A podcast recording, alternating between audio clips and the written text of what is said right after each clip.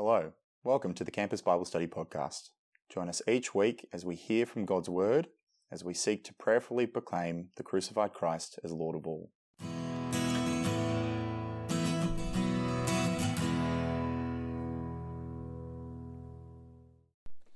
Welcome to our Term 1 2024 series of the Bible Talks on John. This term, we are adding a weekly podcast to address some of the questions that come out of the Bible Talks each week. If you'd like to submit your own questions, visit campusbiblestudy.org slash TBT. That's campusbiblestudy.org slash TBT. And you can engage with some of the answers in a new Friday podcast. From John 2, um, verses 1 to 22. On the third day, there was a wedding at Cana in Galilee, and the mother of Jesus was there. Jesus also was invited to the wedding with his disciples. When the wine ran out, the mother of Jesus said to him, They have no wine. What does this have to do with me? Oh, sorry. And Jesus said to her, Woman, what does this have to do with me? My hour has not yet come. His mother said to the servants, Do whatever he tells you. Now there were six stone water jars there for the Jewish rites of purification, each holding 20 or 30 gallons. Jesus said to the servants, Fill the jars with water. And they filled them up to the brim. And he said to them, Now draw some out and take it to the master of the feast. So they took it. When the master of the feast tasted the water, now became wine, and did not know where it came from, though the servants who had drawn the water knew, the master of the feast called the bridegroom and said to him, Everyone serves the good wine first, and when people have drunk freely, then the poor wine. But you have kept the good wine until now. This, the first of his signs, Jesus did at Cana and Galilee, and manifested his glory, and his disciple believed in him. After this, he went down to Capernaum with his mother and his brothers and his disciples, and they stayed there for a few days. The Passover of the Jews was at hand, and Jesus went to Jerusalem. In the temple, he found those who were selling oxen and sheep and pigeons, and the money changers sitting there. And making a whip of cords, he drove them all out of the temple, with the sheep and oxen. And he poured out the coins of the money changers and overturned their tables. And he told those who sold the pigeons, Take these things away. Do not make my father's house a house of trade. His disciples remembered that it was written, Zeal for your house will consume me. So the Jews said to him, What signs do you show us for doing these things? Jesus answered them, Destroy this temple, and in three days I will raise it up. The Jews then said, It has taken 46 years to build this temple, and will you raise it up in three days? But he was speaking about the temple of his body. When therefore he was raised from the dead, his disciples remembered that he had said this, and they believed the scripture and the word that Jesus had spoken. Good afternoon, friends. Welcome to Bible Talks. My name's Tim, if we haven't met. I'm one of the pastors here on campus. And it's a great passage. Uh, we've actually got two chapters to look at today, but there's some great riches in this text. Let's pray and ask for God's help to rightly understand and apply His word. Let's pray. Heavenly Father, thank you for a new week on campus. Father, thank you for the opportunities we have to gather in your name and to hear you speak. And Father, we pray that you would open our hearts and our minds to rightly hear your voice and so respond well to you. We ask this for Jesus' sake. Amen. All right, so you've decided it's time for a new car, and keeping with the times, you've decided to go electric. You've narrowed it down through your research to these two great options. Both look stunning in blue, that's a good requirement. Uh, both have lovely panoramic glass sunroofs. Both have a, a range of about 400 kilometres. You can do wireless phone charging. They've got radar that will stop you crashing into cars. They both look pretty good. How do you choose? Are You're confident you'd pick the right car, uh, the right investment for your future. Would it surprise you if, as similar as these cars may look, the companies behind them are actually on quite different trajectories? You might have heard the headlines that BYD, which makes one of these fine cars, it overtook Tesla at the end of last year as being the leading seller of electric vehicles. They are the up and coming name in electric cars. On the other hand, about the same time, WM Motors filed for bankruptcy. Uh, they had accumulated a bit over a billion dollars in losses over about three years. Uh, they're not going so well, even though they have a pretty good looking car and people had high hopes in them. Are you confident that you can look at something, that you can assess it, that you can listen to the claims, and you can work out what is worthy of your trust and your investment, and what you'd do better to steer clear of? Now, investing in cars may be one thing, and you'll be pleased to hear that Jesus didn't turn up as a car salesman. He didn't have his own tech startup, but he did arrive on the public scene in Israel making some pretty big claims. Jesus said if you wanted to hear from God and receive God's truth, well, then he was your man. Jesus said if you wanted to meet God and even to be right with God, then you should come to Jesus. Jesus claimed if you wanted to join God's people, if you wanted to receive eternal life, he was the one you should come to. Now, word was spreading. Jesus was the next big thing. People couldn't stop talking about him, but people weren't sure whether he was the one you could trust. I mean, they're big claims. How do you work out if they're sure? Well, John, the guy who's writing this, is written it so that we can be sure. You see, he lived in Israel at the time, the time when Jesus came and walked and spoke and taught and performed great signs. John probably wasn't sure at first, but by the end, he was absolutely convinced. And so he wrote this so that you and I could be convinced as well. He tells us at the end of his account, that's why he's written in John chapter 20 and verse 30. He says, Jesus did many other signs in the presence of the disciples, which are not written in this book. But these are written so that you may believe that Jesus is the Christ, the Son of God, and that by believing you may have life in his name.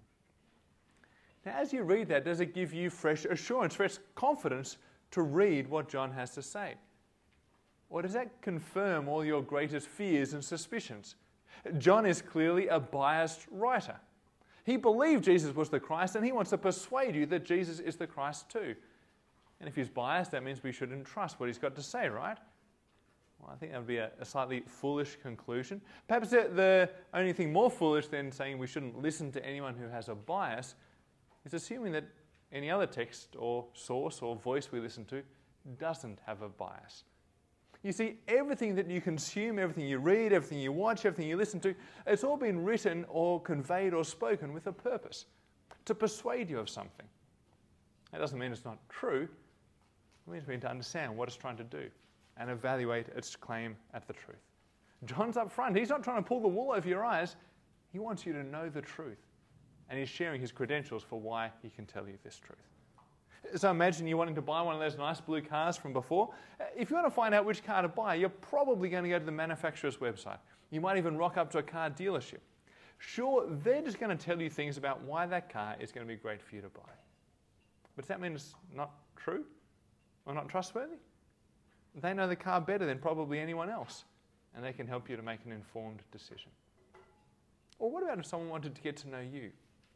We could talk to you or imagine you had a friend, your best friend, who even moved in to, to stay in the same place with you, studied to the same degree, went to the same parties, joined the same clubs and sporting teams.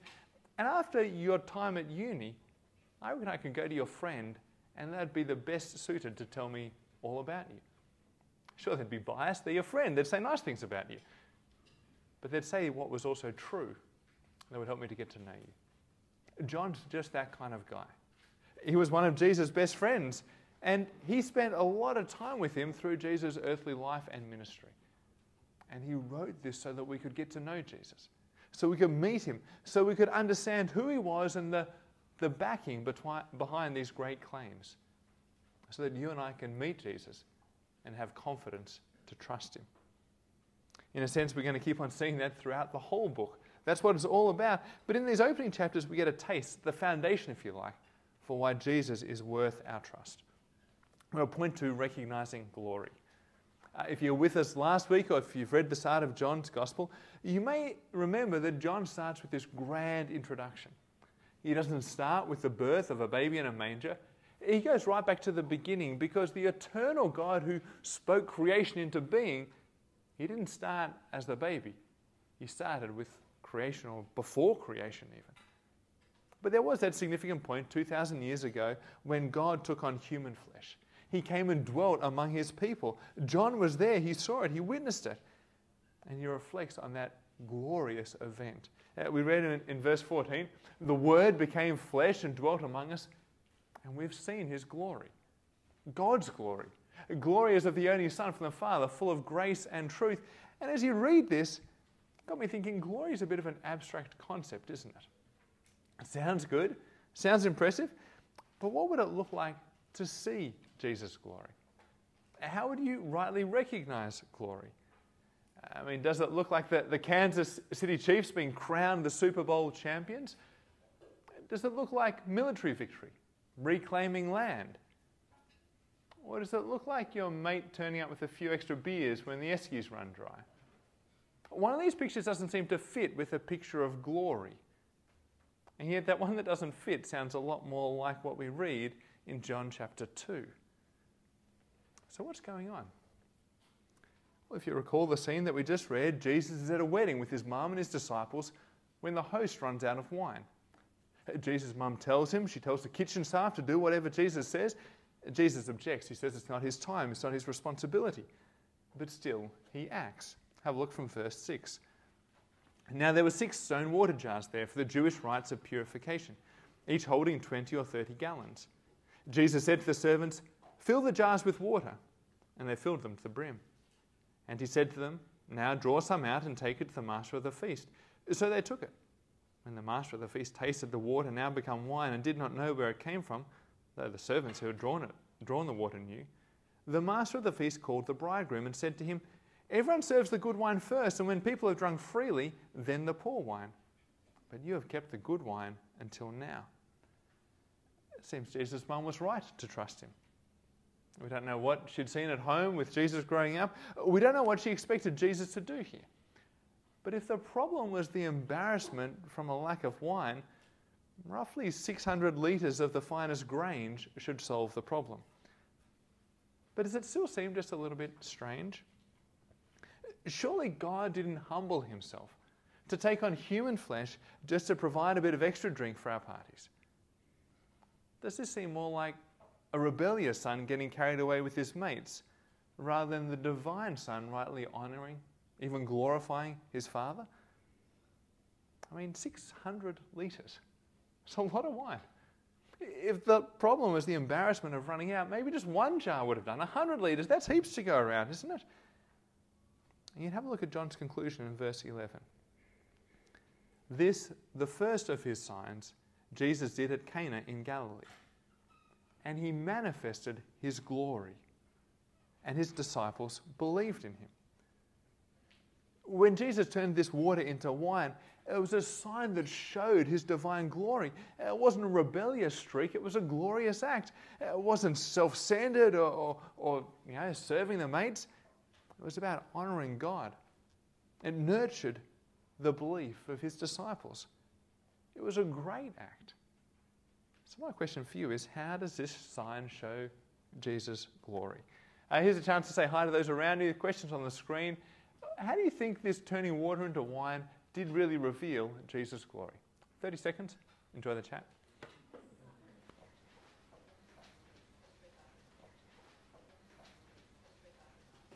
As we come to think about Jesus turning water into wine, as we think about alcohol and a pretty large quantity of it, uh, it's worth being particularly clear what we are and aren't talking about. God created wine and alcohol as a good gift to be enjoyed. There's nothing wrong with alcohol. But God's very clear that drunkenness is to be avoided. When we lose control of ourselves, we fail to honour God, we fail to honour ourselves, and we can do great harm to others. It's one of the great disgraces of our culture, the way that drunkenness is celebrated, and we tolerate the great harm that's continually per- perpetrated and suffered by those under the influence of alcohol. Friends, we shouldn't allow this to continue. Don't buy the lie that drunkenness is harmless fun. Everyday people are being hurt, lives are being ruined by those under the influence of alcohol drunkenness is not necessary, it's not normal, it's not a rite of passage, uh, it's not what uni life or the transition to adulthood is all about. Friends, if you choose to drink, that's fine. That's a good gift from God. But drink responsibly. Stay aware, in control, to love God, to love others, to keep yourself and to keep others safe. And let us not encourage or celebrate drunkenness, nor allow this alcohol fueled violence and harm to continue that is so rife in our society. Uh, whatever you take out of this sign that Jesus has done, in no way see it as an endorsement of drunkenness or the debauchery that can follow so easily. So, what is this sign all about? And how does it show Jesus' glory? For a start, it shows that Jesus can do things that humans cannot do. You and I are incapable of turning a huge quantity of water into a huge quantity of very fine wine. There's glory to that power. But I think there's more to it. The context seems to be significant. They're at a wedding, and a superabundance of wine at a wedding, I think, is hinting to an even more glorious wedding celebration that's to come. You see, one of the pictures the Bible uses to describe what Christians look forward to as the celebration of their eternal relationship with God is that of a wedding banquet, a banquet that celebrates the union of Jesus Christ and his people. And so Revelation 19 talks about the, the great joy, the blessing, the honor of being part of that banquet.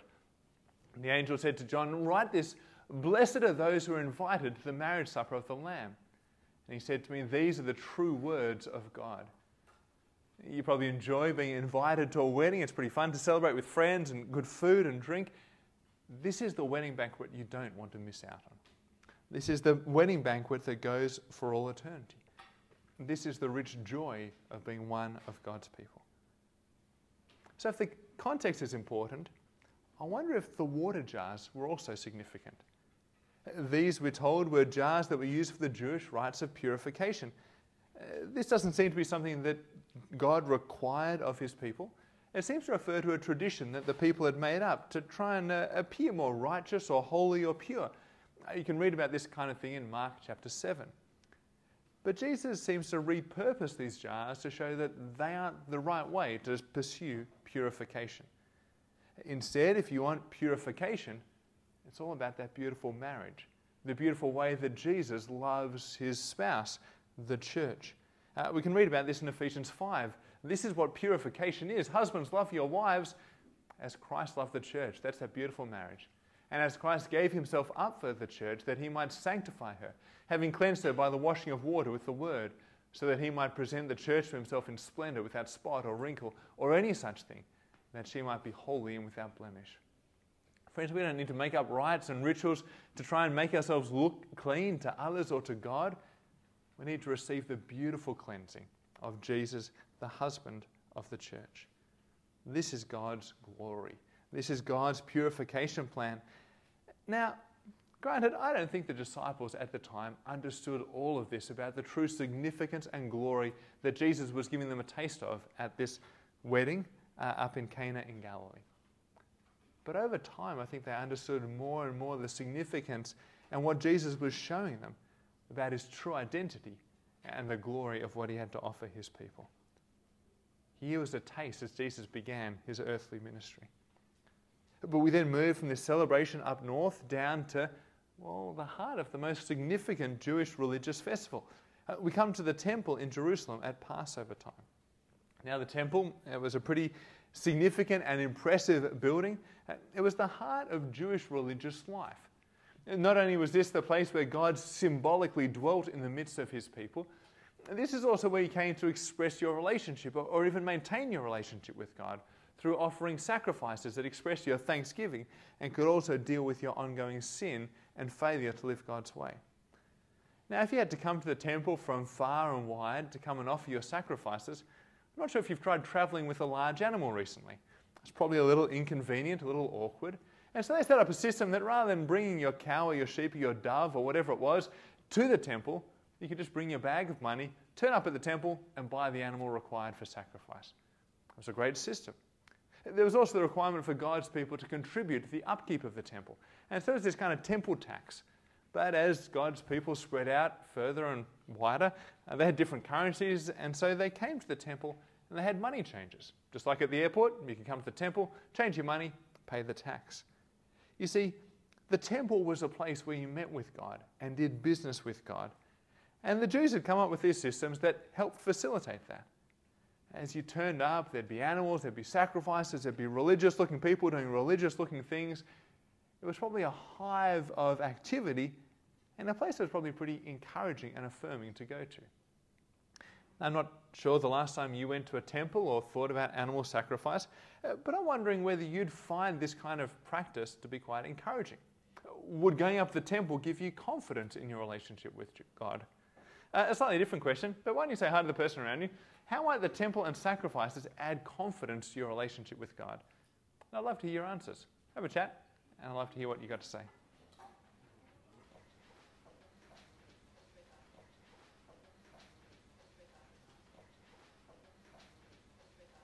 Any thoughts? How do you think going to a temple, maybe even offering your own sacrifice, how might that give you confidence in your relationship with God? Any thoughts? It's pretty tangible.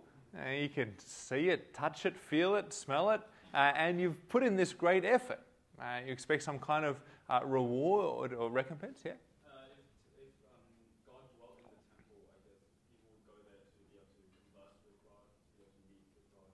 Yeah. And it looked pretty impressive, didn't it? It would feel kind of uh, inspiring to come to this grand building, this expression of God's dwelling amongst His people.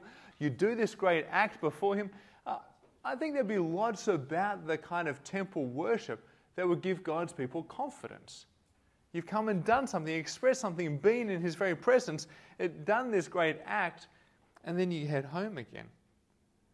One potential risk, which Clement may have been alluding to, of this kind of a picture of worship is it might focus too much of your attention on the place and the action and what you've done yourself. God's desire was never that religion or relationship with Him was just something that you could tick the box on. I've been there, I've done my pilgrimage, I've made my sacrifice, now I get on with my life. In fact, Jesus talked about what God did require of His people, and it's much bigger than just a, a once a year kind of trek. He said, You shall love the Lord your God with all of your heart, with all of your soul, and with all of your mind. And you shall love your neighbor as yourself. God's desire was always for a relationship, and that relationship was expressed through the worship at the temple, but it was never restricted to what took place there. But the temple was a hive, it was a center of religious activity. And as Jesus arrived, he was no doubt met with a, a scene that looked very pious, very religious.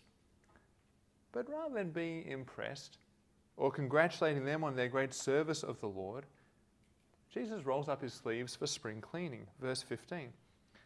Making a whip of cords, Jesus drove them all out of the temple with the sheep and the oxen. And he poured, poured out the coins of the money changers and overturned their tables. Now, that would have looked pretty surprising. Here was the place where people were offering sacrifices to God. Here were people serving the people to relate well with their God. And Jesus drives them all out. What's going on? Well, Jesus says in verse 16, Take these things away. Do not make my Father's house a house of trade. He sees in these people that they are serving themselves rather than honoring God. And he wants it done. He clears them out. And this clearly creates some controversy the religious leaders, the, the priests, the Levites, the Pharisees, those who are looking after the temple worship, well, they'd approved of, perhaps even suggested that this is how worship could take place. And now this guy has come from out of town and driven it all out, uh, upturned it, said that it doesn't belong in God's temple. How are they going to respond to him? You may expect that they, as the authorities, would drag him out and rebuke him because what right does he have to clear out the temple? But they seem to recognize something in Jesus that perhaps gives them pause. Rather than dragging him out and rebuking him, they at least ask the question, hinting that they think perhaps he could have the authority to do this bold act. So they say in verse 18, What sign do you show us for doing these things? Jesus answered them, Destroy this temple, and in three days I will raise it up. Three days, they think to themselves? Don't be ridiculous. That would be absolutely impossible. They said, It's taken us 46 years to build this temple, and you'd raise it up in three days? But Jesus was speaking about the temple of his body. Now, you've got to sympathize with the Jews here, don't you? They're standing in the temple. People don't refer to their bodies as temples. Surely this is the place that Jesus is talking about destroying and rebuilding. But Jesus tells them some, or reveals to them, a profound new truth.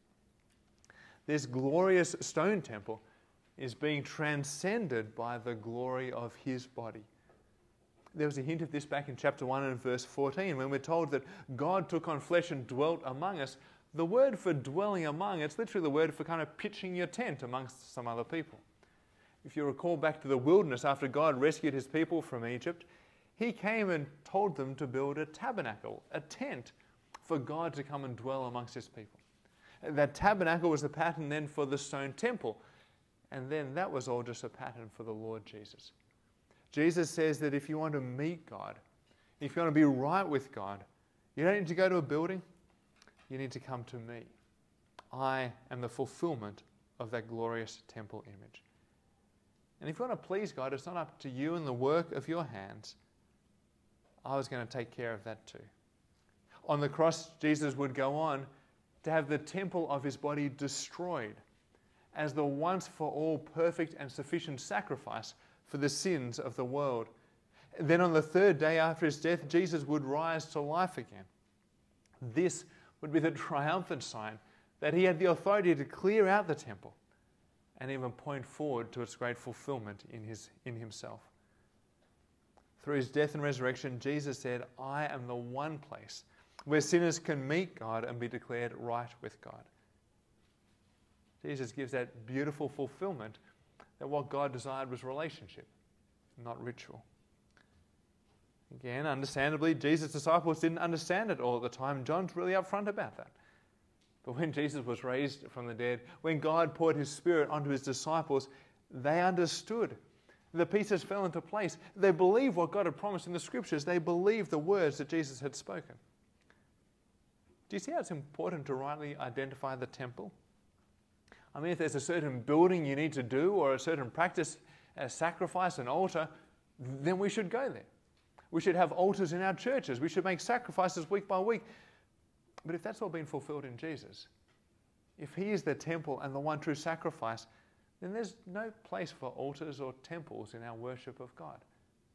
They've been done away with, they've been fulfilled in Jesus. And as we thought about before, there might be something kind of reassuring or, or confidence inspiring to go to a physical building and offer a, your own sacrifice to feel that you've done something or, or tick that box. Do you see how much more confidence inspiring it is to know that there's not this burden on you to make an annual sacrifice? There's not an ongoing requirement, and you might wonder if you've ever done enough.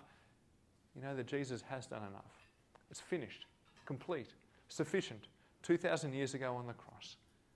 And so we have complete confidence to walk into God's presence, to relate with Him, to rejoice with Him. Friends, if you want to meet God, if you want to enjoy peace with Him, then you need to meet Jesus. He's the fulfillment of the temple. To try and find God anywhere else, to try and please God in any other way, is a futile waste of time. Come to Jesus. That's reinforced by the necessity of coming to Jesus to meet with God as we come to the conversation with Nicodemus. He's one of the elite religious leaders of the day.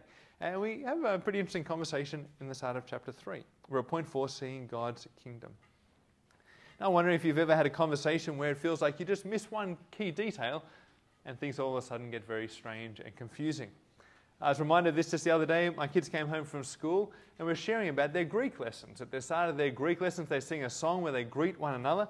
And in Greek, the, kind of, the word for greeting, for saying good morning or hello, it's kalimera. And as they sang this song, one of my kids was a little confused because they thought they were saying calamari. So they came home and said that they'd sung the calamari song to greet one another in their class. A slight confusion. I'm not quite sure how they processed that and fit the bits together, but it doesn't matter. Maybe the Greek like calamari too. But this is the kind of scene that we come across in, in chapter 3. Nicodemus, he's a respected leader of the Jews. He might have been at the temple when Jesus turned up. No doubt he's heard about what happened there.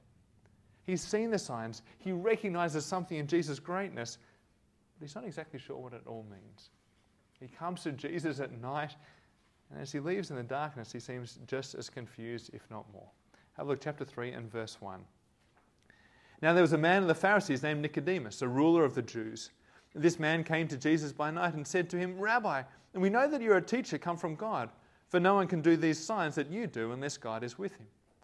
Jesus answered him, Truly, truly, I say to you, unless one is born again, he cannot see the kingdom of God. Nicodemus said to him, How can a man be born when he is old? Can he enter a second time into his mother's womb and be born? Jesus answered, Truly, truly, I say to you, unless one is born of water and the Spirit, he cannot enter the kingdom of God. That which is born of the flesh is flesh, and that which is born of the Spirit is spirit. Do not marvel that I said to you, You must be born again. The wind blows where it wishes, and you hear its sound, but you do not know where it comes from or where it goes. So it is with everyone who is born of the Spirit. Nicodemus said to him, How can these things be? Poor man is awfully confused. And as we read this, there's a few other bits that we might miss in some of the confusion. Uh, as the translators have moved from the Greek that John wrote into English, some little word plays or nuances have been lost. And so you've got some footnotes to help you pick up what's going on. In verse 3, Jesus talks about being born again. You might have a footnote that says you could also translate that being born from above. Or down in verse 8, when it talks about the wind blowing, you might have a footnote that says the word for wind and the word for spirit are the same word in Greek. So, how does this help us to make sense of what Jesus says? Basically, Jesus tells Nicodemus if you're going to be one of God's people, if you're going to be part of God's kingdom, then you need God to create new life in you. Nicodemus considers this absurd in a physical and a human sense. Once a baby's come out, it's not going back in. That's a once in a lifetime journey. There's no second births. But Jesus explains this isn't something humans can do or should even try and do. It's a birth that comes from above. It's a birth brought about by the Spirit of God. And the Spirit's a bit like the wind. You can't control the wind or, or see the wind, but you can see or feel or experience what the wind does. In the same way, you can't bring about this new birth by God, by your own means or power. But when God, by the power of His Spirit, brings forth new life, then you see and experience that great new reality. And this had some pretty shocking implications for this great Jewish rabbi. They also have some stark implications for those of us who may be youth group leaders, Bible study leaders, preachers, mentors. If God hasn't been at work in your life, no matter how impressive your knowledge of the Bible or your teaching of the scriptures or your reputation may be, if God hasn't been at work in your life to bring about this new birth by His Spirit, then you're not part of God's kingdom. You don't have life with Him. And these were sobering words for Nicodemus and maybe also for us. But if that's the case, what do we do? We just sit back on the couch and wait for God's Spirit to blow in our direction? Uh, not at all. Jesus goes on to talk about something God did in the past to describe a, a parallel and complementary truth that God's people need to hold on to. You see, he, Jesus goes back to Numbers 21, where we could read about God's people grumbling and complaining to him. In judgment, God sends serpents amongst his people. They cause many to die. When the people realize their sin, they turn to God, they cry out to him, and God provided a way for them to be saved. Hmm, we read in Numbers 21 and verse 8 The Lord said to Moses, Make a fiery serpent and set it on a pole, and everyone who is bitten when he sees it shall live. So Moses made a bronze serpent and set it on a pole, and if a serpent bit anyone, he would look at the bronze serpent and live. You see, God provided a way for his people to be saved. There was nothing particularly powerful about a serpent on a stick, it was just something that Moses made. The power was in God's word of promise. And for everyone who trusted in that word of promise, they received God's gracious salvation. Jesus says something similar was about to take place with him. There's a few significant differences, uh, but have a read from verse 14 of chapter 3. Just as Moses lifted up the serpent in the wilderness, so must the Son of Man be lifted up, that whoever believes in him may have eternal life. For God so loved the world that he gave his only Son, that whoever believes in him should not perish, but have eternal life. Do you see God's great word of promise? Jesus was lifted up on the cross to die, and God extended an incredible promise of salvation to the world. We all deserve to perish for our rebellion against God. But Jesus offers forgiveness and eternal life to all who believe, who trust his promise, who look to Jesus and know that he died for their sin. That's the key difference. The serpent did nothing, Jesus did everything. His death was in our place. His death brought us forgiveness. It achieved that profound redemption through that perfect sacrifice. So now, all who look to Jesus with the eyes of faith, with trust, they receive the forgiveness and life and entry into God's kingdom. Do you see these two truths that Jesus presents to Nicodemus? He says, at one level, you need God to work on you, to give you new birth and life and welcome you into his kingdom. And he also says you need to look to the Son and believe in him to receive that eternal life. And the two fit together that as we respond to the invitation to come and look to the Son, to receive forgiveness and life, we know that that was God's gracious gift to us as He's worked in us by the Spirit. In a sense, the way we see that the Spirit's been at work is as we put our trust in the Lord Jesus Christ and His death in our place. So don't just sit back. Look to Jesus, believe, and live. Doesn't that offer seem too good to refuse? Forgiveness and life, enjoying the love of God rather than perishing as we deserve? So, why is it that so many people do refuse? Here's one last chance to have a chat with those around you. If you were to love something more than Jesus, what would it be and why? 30 seconds. Uh, and don't worry, we'll finish at 5 2, so just have a brief chat and then we'll bring it home.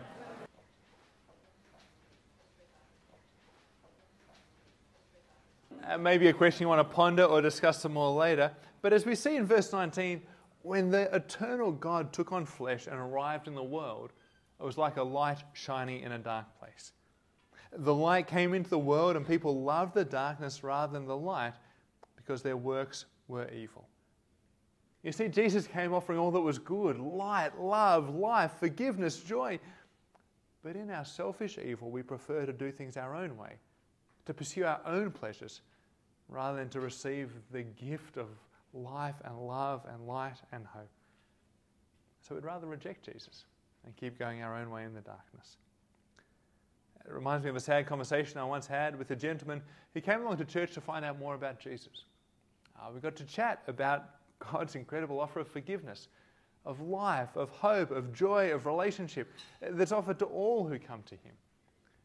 This man also shared about his same sex attraction and the current relationship that he had that he enjoyed and really valued. As the conversation went on, he frankly said that he'd rather pursue sex on his terms than, refu- than receive life on God's terms. He'd prefer the darkness than life and light and forgiveness with God. And he walked away. Or I'm also reminded of a wealthy young man who ran up to Jesus. You can read about him in Mark chapter 10. He came up and asked, What must I do to receive eternal life? And in love, Jesus said to him, Go sell all that you have and give it to the poor and come follow me. And that man loved what he had more than Jesus. And he walked away sad. Friends, is there something that you hold more dearly than a love for God? Is there some sin in your life that you're not willing to bring into the light? You just want to hold on to it. Maybe you're here checking out who Jesus is, but there's some parts of your life that are off limits. Is there a pull of a relationship that you're unwilling to give up? Friends, don't forsake God's love for fleeting romance. Or, or is it the love of money, the desire for comfort, the elusive promise of security that pulls your heart away from your Lord? For many of us, I think this is the greater threat. We have so much work and we work for so much more. In our culture, we considered money rich and time poor. So you'd expect our churches, if they struggle to find enough volunteers, should have plenty of money to pay for staff. But most of our churches struggle for money and for volunteers. Friends, what's going on with our hearts? Who are we living for? Who are we working for? Do we need to give up a bit of work to have a bit more time to serve the Lord? Or do we need to give up a bit more money, or maybe both? Friends, let's bring all of our lives into the light. God's demonstrated his great love for us in Jesus. He must be the first love in our lives. He alone is worthy, and he demands that position in all of our lives. As we come to the last section of chapter 3, the last heading in your talks, you'll be you know, pleased to hear it's a brief one. Uh, we're at point five, who do you listen to? And we've got a great little example in John the Baptist. Uh, John the Baptist, he was the big viral influencer of his day. He was a household name. He was the one that the religious leaders came to, the crowds were flocking around. But when Jesus arrived, even though John was at the peak of his ministry, he started to scale things back because he was there to point people to Jesus. As he does, he gives us a great model for Christian ministry ever since. Christian ministry is about, not about pointing to ourselves, it's about pointing to Jesus. It's not about trying to gather people around ourselves, it's about gathering people around Jesus. It's not about us being considered great, but Jesus rightly being honored as the one true great one. It seems simple and obvious, but it's pretty easy to get wrong. And so, John gives us a great example to follow. Uh, there's a few interesting conversations that take place. In verse 25, this discussion comes up about purification.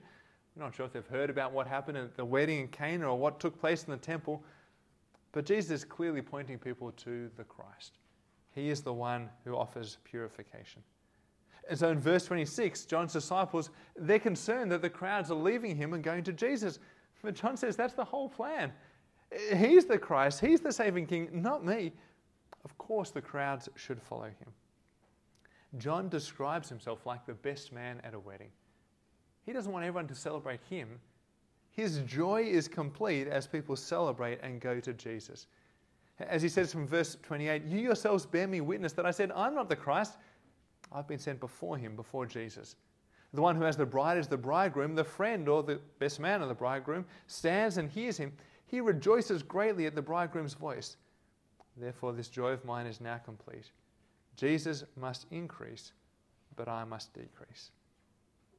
That's the true humility that comes from rightly recognizing Jesus and from rightly knowing your place.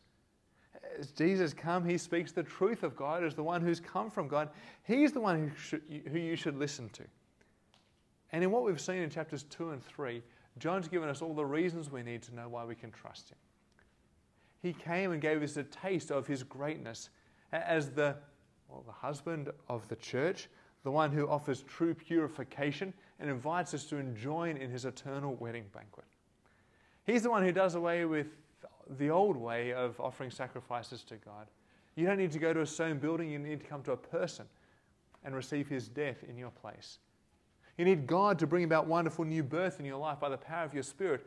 You need to look to Jesus, the one who's raised up on the cross, who offers forgiveness and life and God's love to all. He is the one you need to listen to. He is the great one. And these things have been recorded so that we could make the right choice, so we could know who we could trust. There's been hints throughout the chapter, but it's presented probably most starkly in the very last verse. The choice we have to make as to who we believe in, as to who we commit our life to. John says, Whoever believes in the Son has eternal life. Whoever does not obey the Son shall not see life, but the wrath of God remains on him. Friends, there's a choice of who we're going to trust our lives to. Come and believe in the Lord Jesus. Let's pray. Heavenly Father, thank you for these signs and these stories and this testimony that gives us confidence for understanding who Jesus is and why he's worthy of our trust. Father, please turn, help us to all turn from the darkness and come into the light, that we may receive your love and your life and the joy of eternity with you. Father, Give us confidence through your word. Give us new birth by your Spirit. Help us to listen to you all of our days. For Jesus' sake. Amen. Thanks for tuning in this week to the Campus Bible Study podcast. Make sure that you're subscribed on your regular podcasting app. And why don't you check us out on Facebook, YouTube, or visit our website at campusbiblestudy.org.